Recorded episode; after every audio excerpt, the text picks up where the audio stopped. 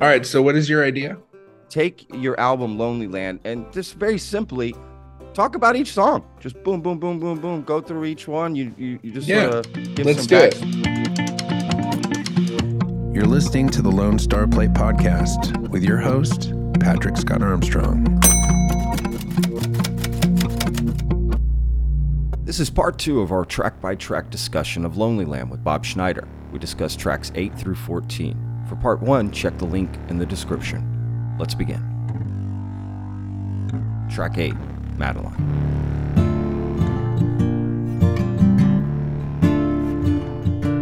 Look, let's go to this next one, uh, which coincidentally on this wiki page is the only one that has your name and someone else's name with it. I'm assuming that's co-songwriting, so I'm curious to hear the story on this, which is track number eight, Madeline. Or is it Madeline or Madeline?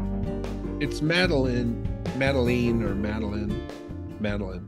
And it says Schneider and David Boyle. Oh, really? That's what it has in parentheses. That could, yeah. Who knows? Uh, I don't know why he's on the track as a co-writer, but it could have been a deal. He's it- listening right now, like, what the Bob? You should know why. No, I'm just kidding. Well, it could have been a deal where he was in the room when I wrote it. Like there is some of that, like when you're writing something and somebody's there in the room with you while you're writing it, you got to give them a co-write. Really? Yeah. If the drummer's in there playing drums while you're writing a song, he gets a co-write. That happened a lot in Ugly Americans and Scabs. Wow. That's why you want to write the that. song on your own. You don't want to bring Sure. it into practice and write it. That's or you don't want to you don't want to jam and practice and then write the song. And then all of a sudden it's like a five-way split. Again, Sure. I've never made money on records that way. So it's kind of a non-issue Sure. you know it's not like i've ever made money on madeline i never got a sync for it so um Wow. yeah so i'm sure that's probably what happened like Yeah, he I'm, he didn't write the lyrics he maybe he was there helping write some of those chord progressions or something i don't know but the chord progression is very it's the same thing throughout the whole song so i doubt he even wrote that i think he was just there i think he Uh, was there jamming when i When maybe he was were jamming yeah. with me when I when I wrote it. He's just like bobbing his head to it. He's like, you're, he's Yeah. like co-writer. Um, it's actually, well, not with the edi- Texas edition additional tracks, but aside from that, just the original release, it is the longest song that you It's a have on here. long song. Yeah. It's a long song. There's a long intro. There's a long extended solo. There's a long outro. Probably the song that I played the least on the record. I I kind of stopped playing it after a few years after the record came out, and then really never played it much after that. It's probably the least played song on the whole record in terms of. Wow. Uh, I have a friend that named, they named their daughter after this song. Oh wow. I have had a few people request it like if I do a private show, you know, I'm always like give me a list of the songs you want to hear. To, so I make sure that I play the songs you want to hear, you know, because you're paying me a lot of money to play. Yeah. And I, I have had that requested a couple times, Madeline. And I'm like, Sure. hey, learn this song. They're like, oh, no problem, because it's four chords that repeat the entire time. They never change. and you're like, and let's make it the longest song. Yeah. Like- no, that's great. Um, I mean, I I, love know. the way the song sounds. Like it really kind of showcases David Boyle, the keyboard player. Like he really did a lot of cool things on that track. Maybe because he was a co. maybe that's how he got the co-writer. Yeah. I don't think that's the reason he got the co-writing thing, but it might be why he put so much effort into it. I don't know, but he It is Wikipedia. He could have gone in and like edited it, been like, I put my name on this. I don't know how that works. Uh, I don't know either. I've never I, edited Wiki. I don't think I've ever paid him a dime for. I don't think I've ever gotten paid a dime for that song. So Well, there you go. Fair enough. Then he shouldn't be asking for for a dime. Um, is I don't know. I don't want to move on to the next one without you giving your blessing here. No, no, we we can move on for sure.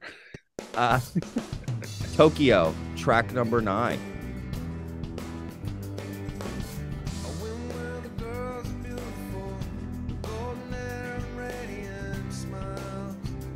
Uh, all right. I remember writing this song because I I remember exactly where I was.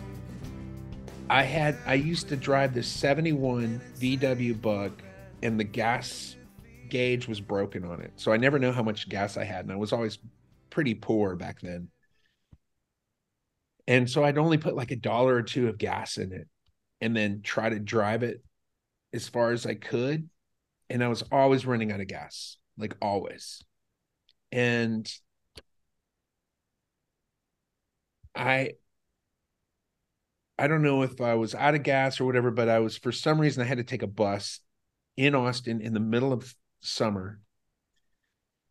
And I think it was because I ran out of gas and now I'm like at this bus stop. And you know, if you've ever taken a bus in Austin, it sucks. It's like it's where Oh, people yeah. have no other option.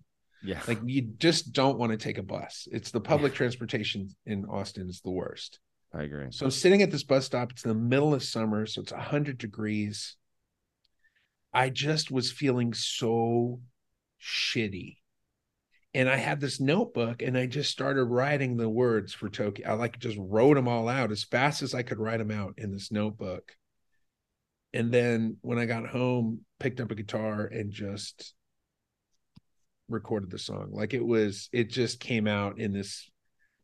I was just feeling I can still remember the feel. You know, who knows how how I was actually feeling, but I just remember, you know, like that feeling and of like defeat. Like when you did you play sports when you were a kid? Yeah, I played You're- hockey. you're- Yeah, you played hockey. That feeling when you fucking gave it your all, but you fucking got beat and you're fucking sore and you're dirty and you're stinky and sweaty and it was all for nothing. Like all of that work is for nothing. You're just a miserable, terrible fucking piece of shit failure. Dude, that's how I was feeling when I wrote that song. Let me just say I was really good at hockey though. Uh, but yes, I know the feeling. I guess after a loss, let's put it that way. yeah so anyway so that's that's where that song com- comes from so uh Wow. And, And I- written on the bus, did it ever change? Like what you that first initial i mean it might have it might, down on the paper? i don't think so a lots of times when you write a song like when it just comes out in one shot like that you don't ever change anything and and the and the lyrics are like super quirky it's not like i mean there's tons of quirky shit on there Sure. I mean, somewhere I've got the original lyrics for it. And that's where you really find out, oh, how much of this came out uninterrupted and how much of it got written and then crossed out, crossed out. It's kind of it's kind of weird because I went to a computer to write lyrics at least 10 years ago, maybe longer. And so now I don't have those notebooks. Before that, I I, I have, you know, this many notebooks. They're just filled with lyrics. So you can see where I was writing it. And then like, like, a a notebook, Bob, of like your old stuff, you know, like put together of old dude, people would eat that shit up.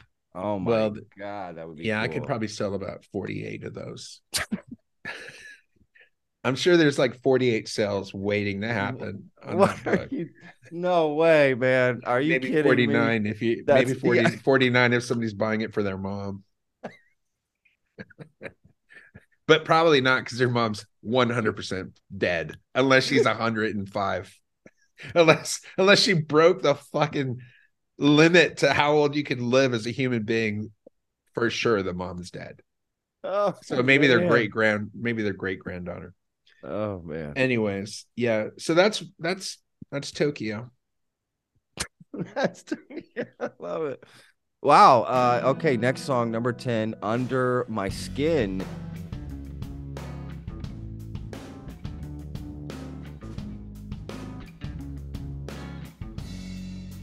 Under my skin just comes out of this again. It's that, it's that same chord, and I picked up a guitar and I just started.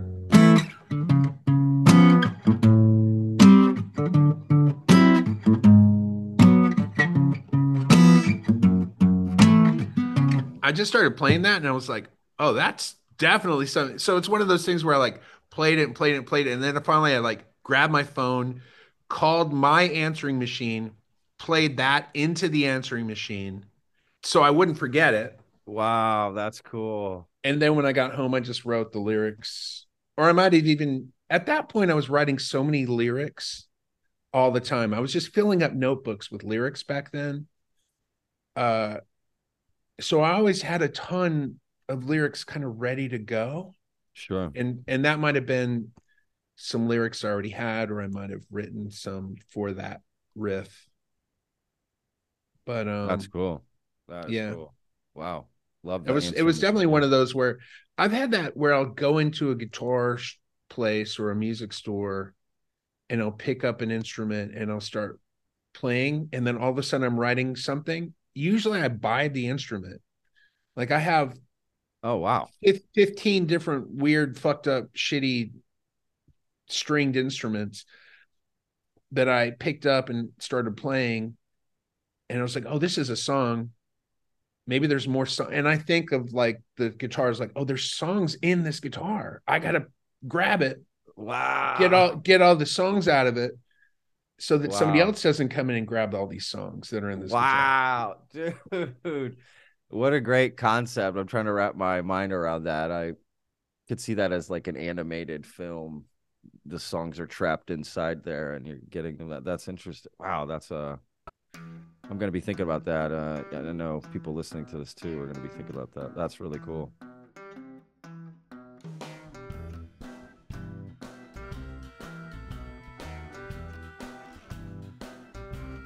Uh, all right, let, let's uh, let's see number eleven.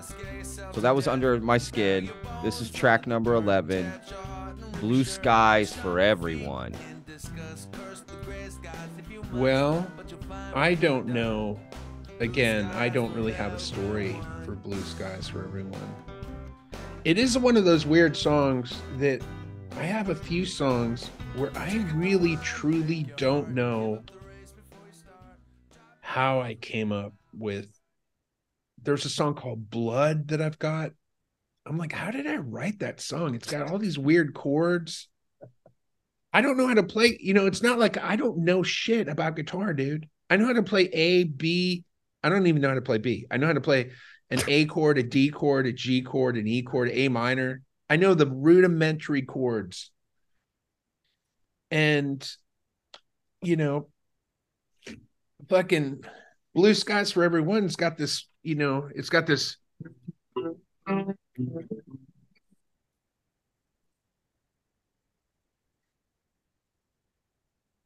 Like a E to C sort of thing going.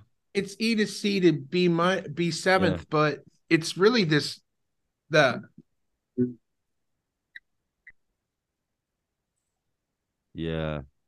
and now I Wow. was listening to I will say this, my favorite songwriter maybe ever, my favorite recording artist of all time is Tom Waits. And in the mid 80s, my for sure in the mid 80s, that's all I was listening to was Tom Waits. The this his three albums, Swordfish Trombones, Rain Dogs, and Frank's Wild Years. I listened to those. I knew every word of every song on, on those three records. And so I have wanted to write a bunch of songs. I've written a lot of songs that kind of borrow from that. And and this song definitely has a Tom Waits vibe to it. Now, of course, I never try to sing like Tom Waits because that would be dumb. Because then people would be like, "Oh, that's just Tom Waits." So I don't Sure. sing like him, but I definitely borrow the vibe. And that one for sure borrows from his vibe, from the Tom Waits vibe. So that was me like, "Oh, this is me writing kind of a Tom Waits song." Yeah, just inspired and I like how, yeah, I like how, I do like how the song is about somebody having a hard time, like a really hard time. And then, but at the end of it, they're like, but hey, even though it's, everything's terrible, even though everything's terrible, it might not always be terrible. And, and, and, uh, and I'm I'm hoping that it won't be terrible for you for too much longer, and that there will be blue skies. Yeah. In fact, there are going to be blue skies, not just for you, but for everybody. Yeah. There's always blue skies up ahead, no matter what's going on. So I like that sort of innocent hopefulness. There's a really uh, innocent, sweet beauty. The other thing I was doing back then during that time was I, I, I read all the Kurt Vonnegut books, and I feel like Kurt Vonnegut books have that sort of hopeful innocence. They they're also very pessimistic. They're also like, well, we're all doomed. But he always has these people that are hoping for the best. And he's also he, very funny and hope he's hopeful and funny and also at the same time kind of like well it's probably going to not end well but you never know you never know anyways i don't know i don't know how what any of that has to do with it but i do like the i do like the tie to tom waits for sure and then also this the sentiment of that song is really nice Yeah, No, that's great, man. I listen. I love that song. To be honest with you, I love them all. Um, it's one. It's a. It's a one of few albums that I can say, you know, that every song is great. It just one of those things you just let play through. And I'm a recent fan of the Lonely Land album because I just listened to a lot of your newer stuff off the bat until everyone was like, no, no, you got to go back. You got to go back. You got to listen to Lonely Land, Lonely Land, Lonely Land. And yeah, once you do, it's like once you go black, you never go back. It's like once you go lonely, you never go I do- not lonely. I don't know. I do think I do think like if you just listen to Lonely Land itself as a thing, there's something very special oh, about yeah. it. So the other thing about Lonely Land is so we get done recording the record. And in those and I didn't have a record, I wasn't signed to a record company. I didn't do it under the supervision of a record company. And the whole idea was like up until that point, I'd done some records with record companies with the Ugly Americans. This is the first time I'd ever done anything under my name. At first, it was going to be Lonely Land, and then at some point, I decided I'm not going to call it Lonely Land. It was going to be like Wilco, you know, like Wilco calls itself Wilco, even though it's Yeah. it's pretty much Jeff Tweedy, but is a band. I was like, I don't want people getting confused and thinking that lonely. I don't want the people in the band getting confused that this is a band. Sure. That's Um, interesting. I just want everybody to know this is me. This is my vision. I'll call the record Lonely Land, but it's going to be a Bob Schneider record. Sure. In hindsight, I should have called it Lonely Land. It should have been a band. But here's the thing at that point, too, I didn't know how to run an or, you know, like the idea of calling the shots. It was all very new to me. And I didn't Sure. have a lot of confidence in myself. But that's beside the point. We get done recording the record. It's called Bob Schneider Lonely Land. I I don't have a record company, so I just go to a C, you know, contact a CD manufacturing place, get a thousand CDs printed up, and take 200 a box of 200 of them down to Waterloo. Uh Wow. Uh Waterloo Records. Yeah. And I'm like, hey, I made this record. They'd already been selling this song sung and played on guitar at the same time, which is the solo record that I'd recorded where I'm just playing guitar. And that one had been selling pretty good. So they knew me. I'm like, hey, I've got this new record. It's called Lonely Land. And I remember telling the owner of Waterloo, I'm like, I think this is gonna I'm pretty happy with this record. Like I think it I think it's gonna do pretty well it ended up becoming the number one selling record in the history of Waterloo. They've never Wow. sold more records than Lonely Land. That includes like Dark Side of the Moon. That includes Adele. Wow. Now the reason that is is because I only sold it in Waterloo. I didn't sell it at any other record stores. So you could either buy it at my show or buy it at Waterloo. So, and at that time, everybody read the Chronicle, and Waterloo had a top 10 list, and and it was the top 10 Texas artists. And so I went in there with the Lonely Land record, and it immediately started selling. and I went to number one, and I was number one on that list for three years. Holy shit. Like it's just like Willie Nelson would come out with a record and I'd go to number two. The next week I'd be at number one. I was just always at number one with the records.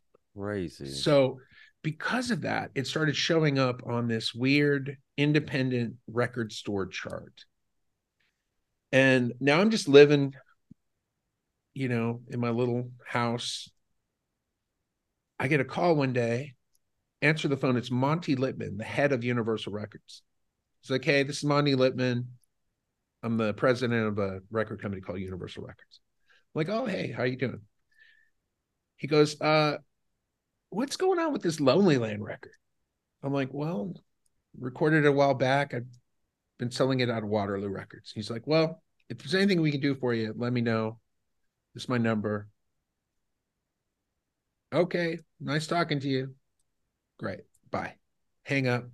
Get Wow. a call about a month later. It's Monte again. How's everything going? Great. Things are good. How's the record? Great. Everything's fine. Well, let me know if there's anything I can do for you. No problem. I will. Hang up. I'm not calling him back. What am I going to call? What am I going to call that fucking president of Universal Records? I can't even fucking ask a girl out if I'm if I'm at a club. If I'm at a club and I see a girl, I'm not even going to go up and say hi to her. I'm going to call the fucking president of a goddamn big, biggest record company in the world. Of course not. Jesus Christ, I have no confidence. So sure enough, a couple weeks go by. Monte Lipman again. Hey, dude, quit fucking stalking me, bitch. And he's like, Hey man, I've been listening to this song Metal and Steel. And they were, oh, that's the other thing too. They were playing it on KGSR a lot. They were playing Metal and Steel a lot on KGSR. And What's that was also KGSR? KGSR was the was the local radio station. It's Austin State Limits Radio now. Oh, got it. But at the time, in the early 2000s, late 90s, that was the big station, AAA station is what they called it. And they played mostly like easy listening adult music, but they played a lot of Texas music on there as well. And they were playing like literally they were playing Metal and Steel every hour. You'd hear it. If you were listening to that radio station once an hour, they played it. And that was driving the sales at Waterloo.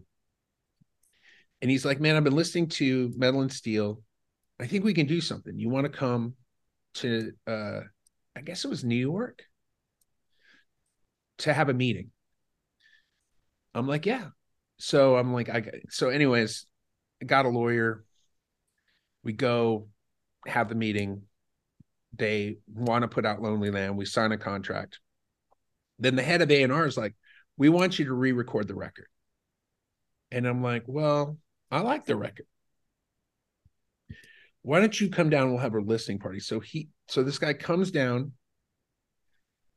We go into my studio. We listen to the record. Me, the A and R guy. I think it's just me and the A and R guy. Maybe my lawyer was there too.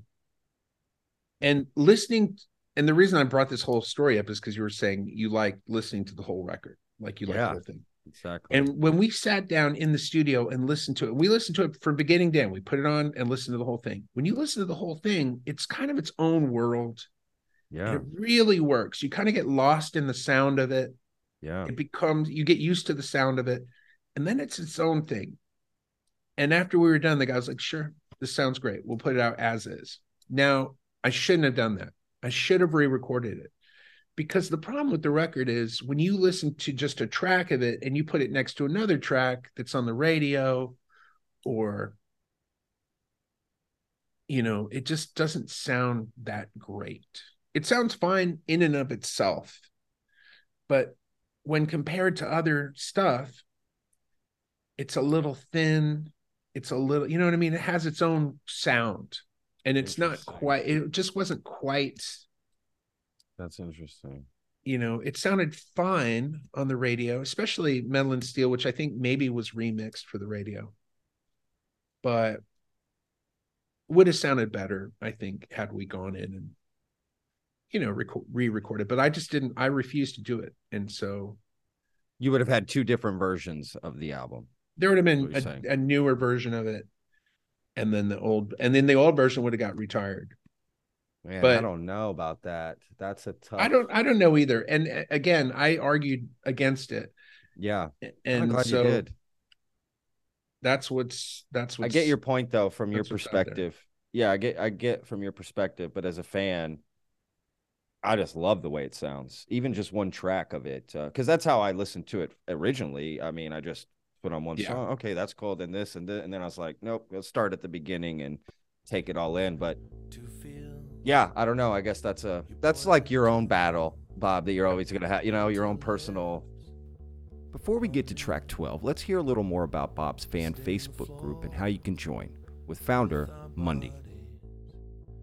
Uh, Mundy, I want to talk about the the Facebook group here. Um, you know, I don't want to take up too much more of y'all's time, so I want to make sure that um, we shout that out and I really just let you talk about it, like why you got it started, how it's going, you know, what your favorite part is about it, and if people want to join, what can they expect? Fans of Bob Schneider on Facebook is the OG one that I started back in 2016. Facebook changed all their algorithms and then they want to market things to people who have pages and try to get you to pay for ads and all. Like, that's not what this is. This is not a business. This is a community, you know. that we kind of just waited that out for a little while and then they started doing the group pages. So that's how the family started. And now that's awesome because that page gets a lot more action. Everybody can do their own posts and interact a lot more. It's way cooler than the original thing was in the first place, so that's great. And thank goodness because this year I started working full time and I don't really have time to pop in there as often as I used to. So everybody's on there. It's a 24 hour Bob party.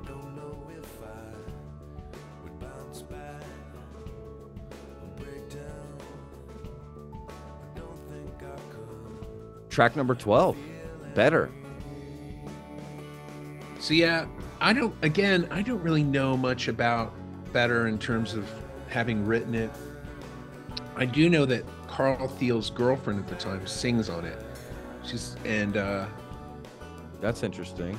yeah, so we record the song and then after it was recorded, he was like, "Oh, I think my girlfriend would sound really good singing like this sort of refrain, better, better." So you hear her on there.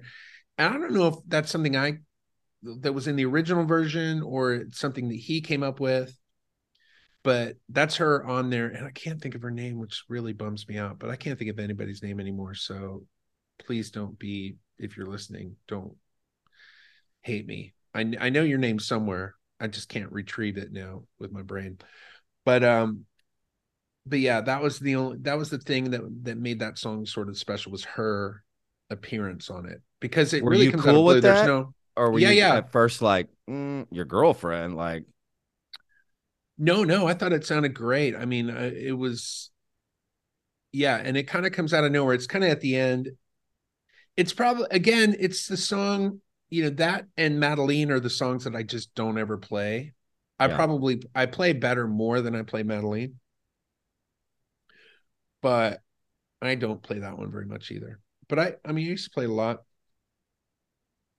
in the early 2000s, but that was 20 years ago. I sure. No, I haven't it. played it much since then. Look, it's it totally makes sense. Uh, you've written how many songs? Again, you know, it's like you can only play so many songs in one set, right? Like it's a very such a small slice, like percentage of your whole catalog. Uh, that does have to be quite, in, you know, frustrating. It's like, eight. Try It's to about pick, right? Yeah, it's about 18 songs in a set. So Yeah. you've got 18 songs. Probably four or five of those I play every time. Tarantula, 40 Dogs, Big Blue Sea. Yeah. I kind of play those every time. And so that leaves you the other, you know, maybe 13 songs to choose from. A lot of those are newer songs. Sure. But then also, you know, like Honey Pot, Let the Light In, you know, songs that are Ah, let the there were light in. there there were the I kind of the single song. single songs on the What on what do those you records. real quick? uh, I don't mean to interrupt, but like, do you like "Let the Light In"? I do. I love that song. I uh I I, love dating- that song, Bob. That's the first song I ever heard of you. Like that's how I was introduced to you was that song. So that song's got an inter- interesting story. I was dating this girl, or was getting to know her. Oh, I, I hadn't even started dating her. This beautiful actress, um, that I'd met out in California, and then we were like FaceTiming each other Yeah. and talking on the phone, like starting to have having a bit of a romance, but we hadn't like hooked up or anything. And she told me that she had been in this breakup like a year before and she just couldn't get over like she was just having a hard time getting over it. And that's totally where that song. And then I wrote that song that week Wow. and I was like, "Hey, I wrote this song. Check it out." It's like pretty much came right out of the conversation that we had. Wow. And then we en- then we ended up getting together. And this girl was so Hey, write a song so for her, hot. Yeah, but that's awesome. again, Yeah, I love that song. yeah.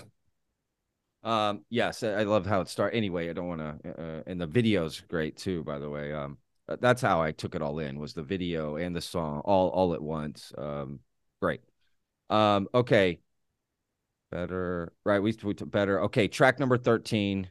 We got two more tracks left. So track number thirteen. This is two thousand two. So you're looking into the future for this song. The year's 2002.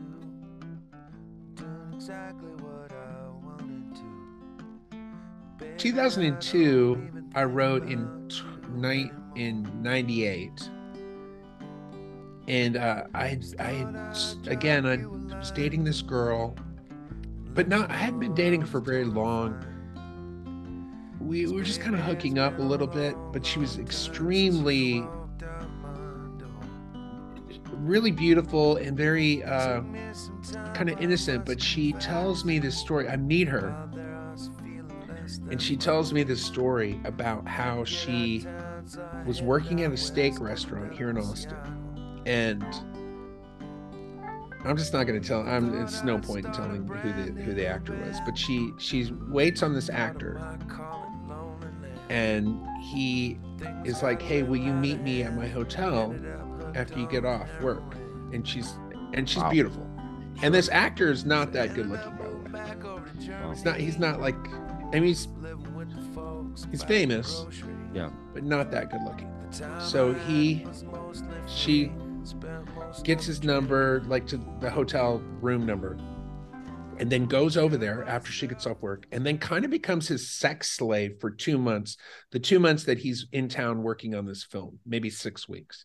He's over there every day. He's like, I want you to,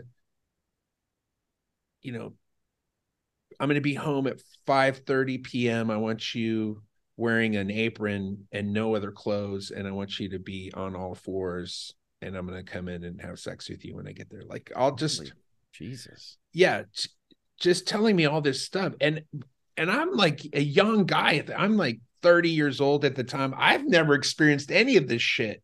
Yeah. Like it's all just blowing my mind. It's like 50 shades of gray and I'm like literally I've got two shades. I've got black and white no shades of gray at all in my fucking notebook. And I'm just like listening to this shit going, holy fuck, dude. This shit is insane. And she's hot, dude. She's so hot. So she tells me about all this weird kind of not S&M, but submissive, like where the one guy's like dominant and then she's submissive. And he's just telling her what to do and she's doing it. And then I guess at the end of the six weeks, he's like, Hey, I want you to come live with me in California or whatever. Yeah. And then leaves town, changes his number, and she never hears from him again. Just ghosts her completely. Wow. Yeah, he's done that before. Let's be real. For sure. Whoever Probably. this person is. Yeah. I don't want again, he's No, still no. I- you, you would know I don't want any I'm- trouble. no, no, I don't, you no, know, no. I don't even like to know this stuff. To yeah, be yeah. honest, I'm not gonna. Yeah, it's there's no point. It doesn't change the story knowing who he is. Sure. Anyway, so so she tells me all this, and then so now I'm like, holy shit! How do I even compete with this? I'm like, uh, How do I compete? with- like I'm like, uh, take off your blouse. I don't know shit, dude. Know anything. So now I'm like going to fucking now I'm going to the fucking BookPeople and like get buying the story of O and buying these like sex books to You try show to up figure and with the apron on all fours. Like, is it maybe reverse? We reverse. No, there's no this? no dude, there's no reverse. You gotta I'm like trying to learn as much as I can as quickly as I can. And failing, by the way, failing terribly. I'm reading all this stuff and like, and it's all very alluring. I'm start reading Marquis de Sade, uh, Anne Rice's porn books, the Sleeping Beauty series. I'm reading all kinds of crazy shit, dude. And don't know what the fuck to do. Anyways, she eventually meets some other guy and and tells me she's can't see me anymore because she's going to see this other guy. And I am, I'm telling you, dude, I was heartbroken. Wow.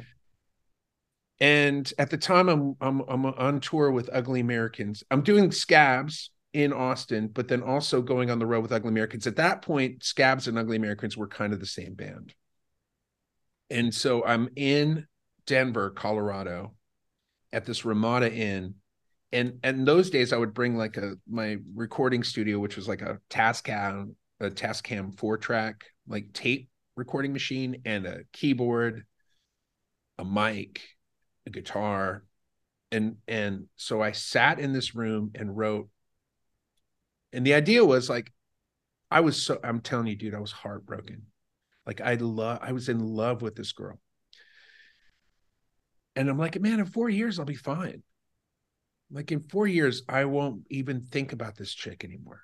And so that's where it came from. It's like the years Wow. 2002 Wow. and and i'm right it's one of those songs again where i'm just writing it down as fast as i can write it down record it all in one night the windows open the original demo if you go to my song club my patreon song club you can get the original demo on the song club you hear like the sirens because this was like a part of denver where there was a lot of police action drugs and stuff you can hear the siren outside. I'm just recording it live as like i'm writing it and then recording a verse recording another verse just as soon wrote it all in one night.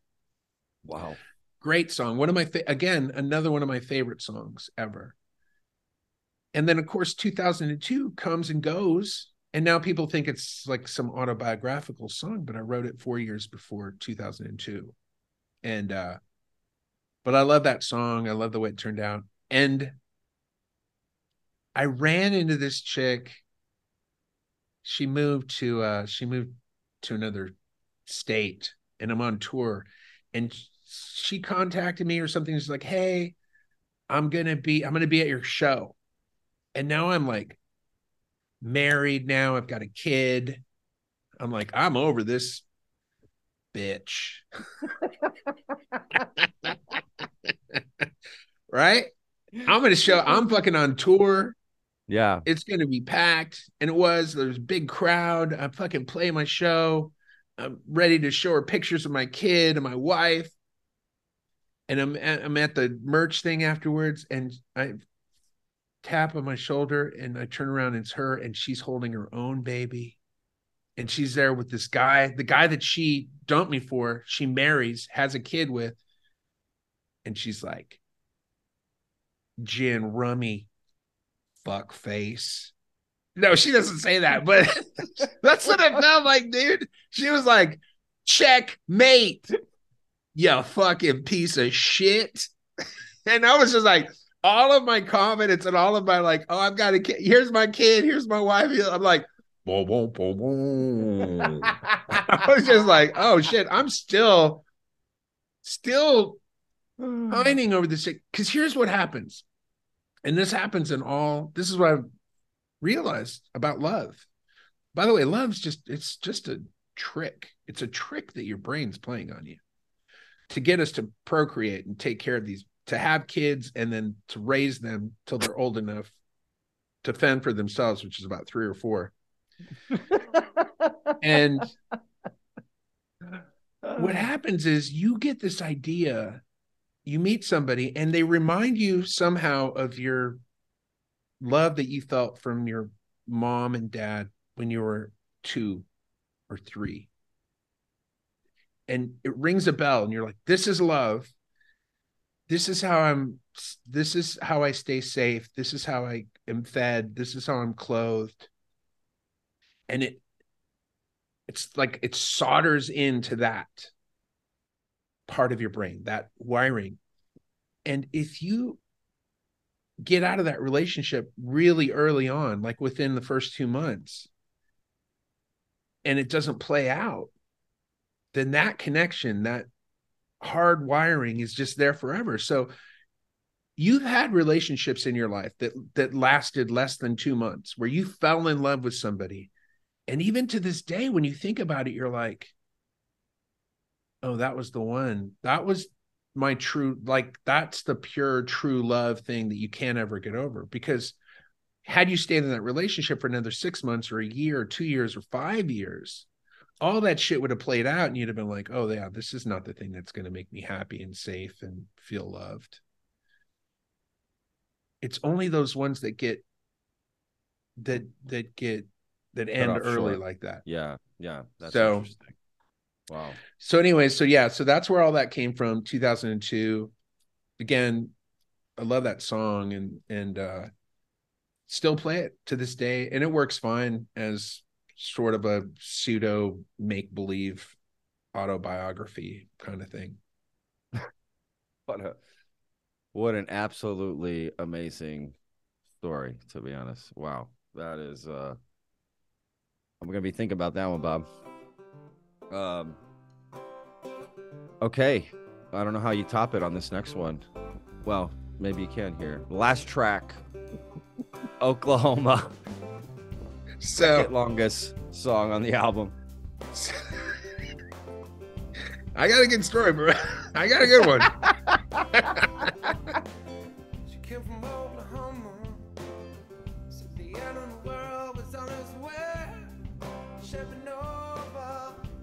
but back so back in my drinking days. I uh I'm out one night and I run into I, I'm at, at this friend of mine's house and I run into Gibby Haynes from the Butthole Surfers and he's he's famous junkie and I'd never done heroin still uh I just wasn't a hard drug never done anything never put a needle in my arm or anything like that and I run into him one night at this guy's house and I'm five six o'clock in the morning we're both pretty wasted and he's like oh have you ever done heroin? And I'm like, never done it. And he's like, well, here's some. And he puts out a rail of heroin. And so I snort this heroin, and I can't tell any difference between that and how drunk I was. And I mean, I was because I was already drunk. So that party ends shortly thereafter, like within, I'm home within an hour after that pass out, go to sleep, wake up the next day, maybe at noon, get up, and still, I guess, still have this in my system from the night before. And uh, at the time, I was living with this guy, uh, Dave Schniz Robinson, the drummer for Scabs. And, uh, and I get, and we, he has his drum set up, and I've got a guitar and a mic and stuff. And I start, I'm like, hey man, you want to jam? Like we smoke, we smoke like a a doobie or whatever, and uh start just making up songs, dude. And every song, every idea is great. And I understand finally like what heroin does, which is it removes it removes the critic from your brain. Like the part like oh this is dumb or this is stupid or this isn't cool that's gone dude completely. And any idea you have is great. It's like it's like your brain just saying oh this is great this is great this is great this is great the whole time. That could So be I'm just- dangerous though. i'm just right no but that's where you get that's where you get nirvana like all those songs that nirvana did smells like teen spirit you don't have smells like teen spirit if you don't have him strung out on heroin you don't have Wow. you don't have Tom Waits, Rain Dogs, and Swordfish Trombones and Frank's Wild Years if if he's not doing heroin. You don't have all this great music. You don't have Abbey Road. You don't have Come Together. You don't have any of those songs that, that John Lennon wrote on that record if you don't have heroin. Wow. And now that's the only time I've ever done it. And if the cops are listening, might not have been heroin. Could have been anything. Who knows? Anyways, I'm writing like like literally everything I'm coming up with is like this is great, this is great, this is great, and then I'm like, I start singing this. They came from Oklahoma. Said the end of the world was on its way in a Chevy Nova. They came from Oklahoma, which is I don't know why I was saying Oklahoma because Schniz is from Oklahoma, but I kept saying Oklahoma, and so I was writing that riff, and then uh, and it kind of stuck, and then like I guess I wrote it down, and I guess maybe I recorded a little bit of it. I'm not sure. All I know is the next day, wake up. So that day goes. The next day I get up and I start playing these songs that I'd written. They were all good. They were like five songs. They were all amazing. I'm like, hey, let's do those songs again. This song sucks. This song sucks. This song sucks. And the only one that didn't suck so bad was the Oklahoma one. And that's that's the only one that stuck. But it was weird. It it really did.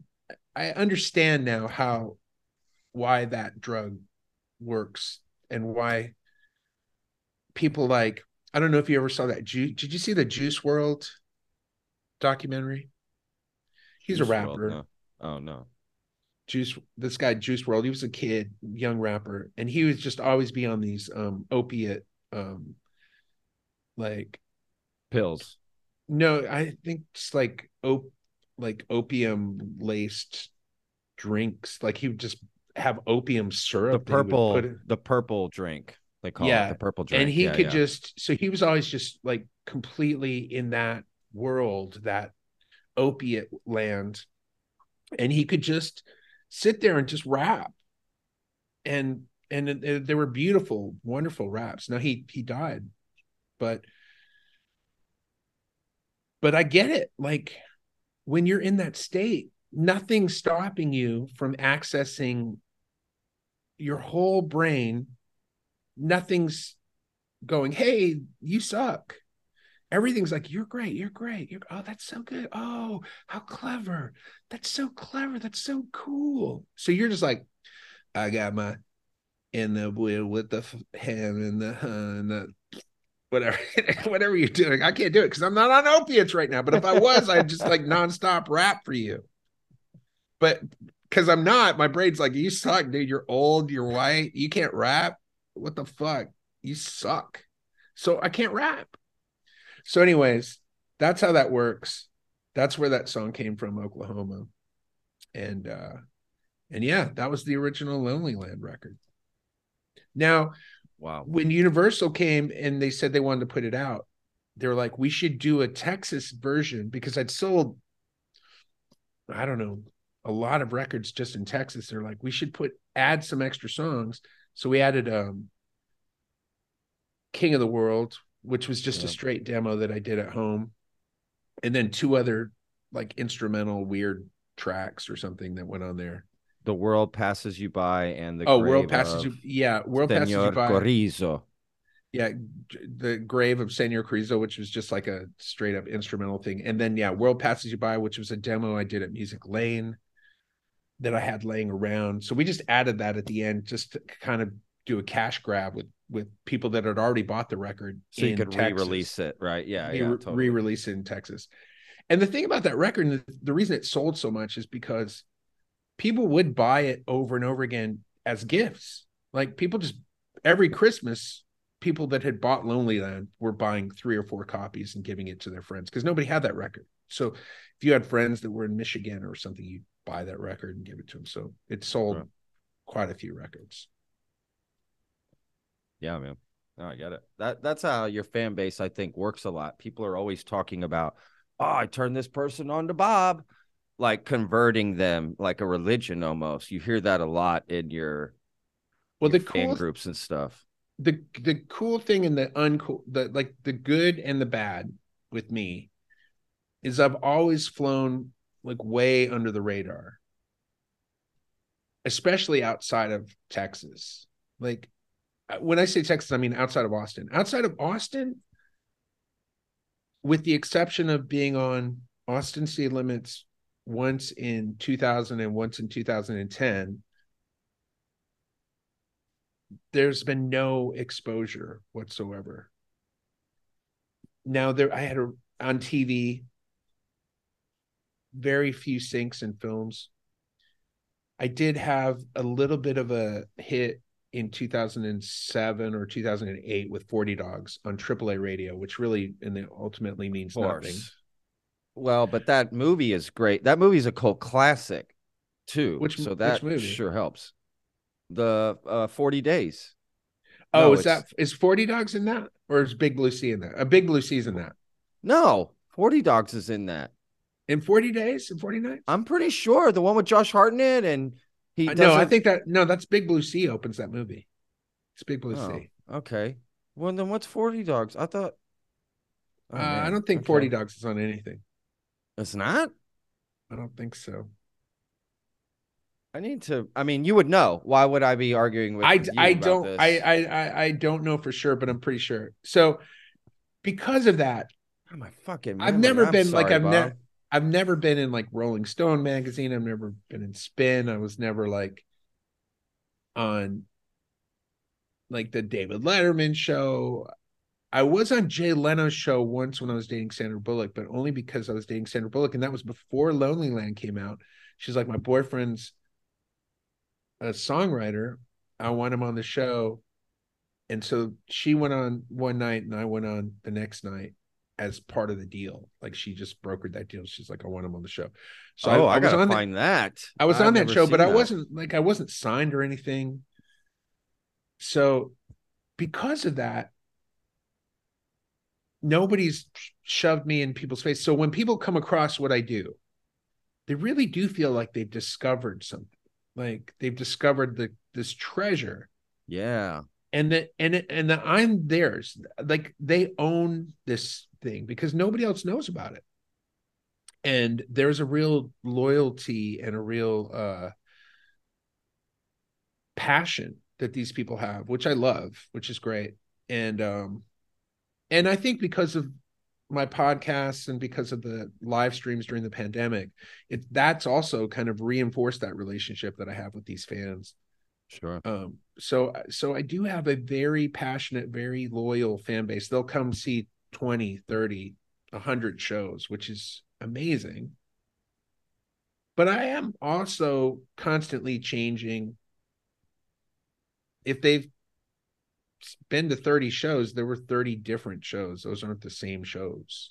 Sure. but there are people that played the same show for 20 years same set of songs. I'm not saying who they are. But it's kind of like almost everybody. Yeah. kind of like almost everybody.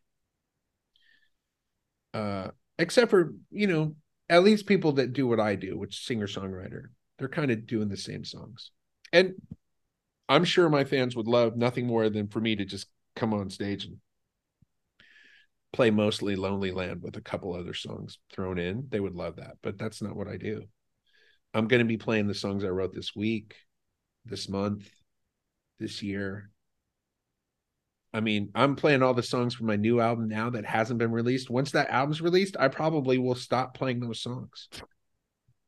Once people know them and get used to them, and they're like, "Oh, play that song," I'm like, You're like, "Sorry, Done. I'm playing the new ones from the next record." You're gonna have to time travel. Uh, that- hey, that just means you got to get in on the ground floor, right, and follow you uh, before the albums ever come out or even know about the albums. Do Well, people I know mean- that you have this album coming out?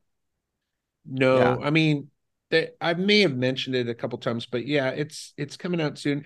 And the other thing too, like, I you know I have this Patreon, the Song Club. Uh, if you go to Patreon, p a t r e o n dot com backslash Bob Schneider, you can join. And if you're part of that, you get all the the songs I write every every month. I'm I'm writing these demos, and I've gotten pretty good at recording these songs. So you get all those songs every month. So you if you do want to keep kind of in sync with what I'm doing, that's the best way to do it. And you also get the new record. Those the Patreon people get the new record at least a month before it's ever released to the oh, public. Oh wow, wow, and that's, That's free. amazing. That's that's part of their. That's just being part of Patreon. They just get it. Plus, you do these other creative things that add to your music, right? That people that are fans, right? Your art, your poetry, just your live stream, just like your personality, man. Like, you know, I've always said, prob maybe not to you, but you could have definitely been a stand-up comedian, like by far. That's what makes your shows also enticing along with the songs, right? It's like it's just the juice in between that you bring. Uh, that came out oddly sexual, and I didn't mean it that way. Uh, but you know what I mean? Like, there's yeah, man. You and you got this graphic novel, and you know, it's like you're always you have these outlets, and your fans get to absorb it all, which is great. I mean, ultimately, my job is to entertain people. You know, that's really what my job is. When I get on stage, uh, you know, I, you know, like doing this, I forget to be entertaining. So you know, I'll start telling these stories. They might get a little long winded or whatever. But when I'm on stage, I'm not forgetting what my job is. When I'm on stage, Yeah. it's like make people laugh, make people dance, make people forget about their worries, and and because life, dude, it's life, dude. Life Yeah. is fucking no joke. So when people come see me, my job is to have them forget their cares. Sure. And if that takes saying something audacious, I'll do it. But I really ultimately I want people to laugh. I want them to maybe cry. I want them to reminisce. I want them to, you know, feel something. Feel some love, feel some I don't know, just what just again you know, forget that we're all going to die soon. Basically, that's my job is to keep people from. That's why, even though I do write some songs about death, like you don't want to do too mm. many songs about death. I realized that a while back. You're I'm the like, guy "Damn, on the Titanic as it's going down, still playing the violin, right? Like that's funny. No, dude. If I no, fuck that. I'm I'm fucking got I'm a gonna wig. I'm I got a wig on. I'm in the fucking I'm in a life wrap. Fuck that, dude. pushing I'm the like, kids out of the way. Yeah, I can. Hello, it's me. Fucking shaving my beard with a fucking shard of broken glass. Trying to fucking pass as a woman. Oh, women and dude. children. That's me. Yeah. Oh man, Fuck that's yeah, dude. hilarious. I'm a coward. I could see if you were with Kate Winslet on the thing. You're bitch. You're pushing her off to get on the board. No, here's what I'm doing, dude. If all that shit started going down on the Titanic, I'm finding a firearm and I'm ending my life. I'm not fucking drowning. I, I agree. Drowning sounds horrific. That I'm, sounds. I'm killing myself. Like I'm like, where's the fentanyl? like, there's got to be some fentanyl in this ship. This podcast is just like amazing. dude. You know what's weird about all of it? As fun as it was, and I mean it was fun, dude. Jerry Seinfeld, Russell Crowe, after, right after he did Gladiator, was you know just all these.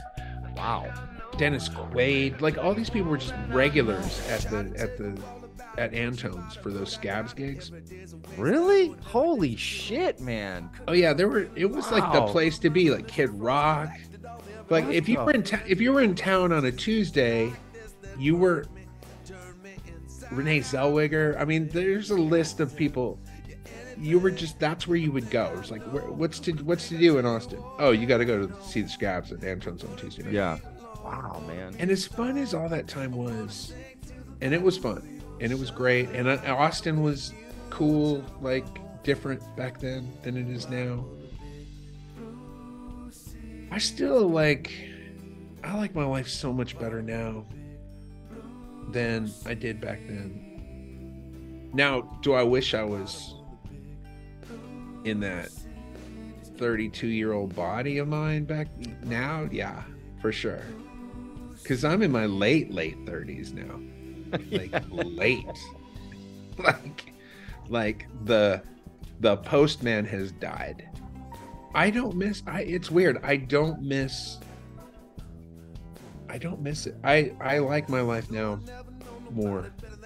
So I don't know if that's progress or what, but I do I do less. I think that maybe hopefully I think a, a success for me in life is like as you get older, you just do less and less of the things you don't want to do. Yeah, exactly. And uh, I just hardly ever do anything I don't want to do anymore. You've been listening to the Lone Star Plate podcast with your host, Patrick Scott Armstrong. For more info, go to lonestarplate.show.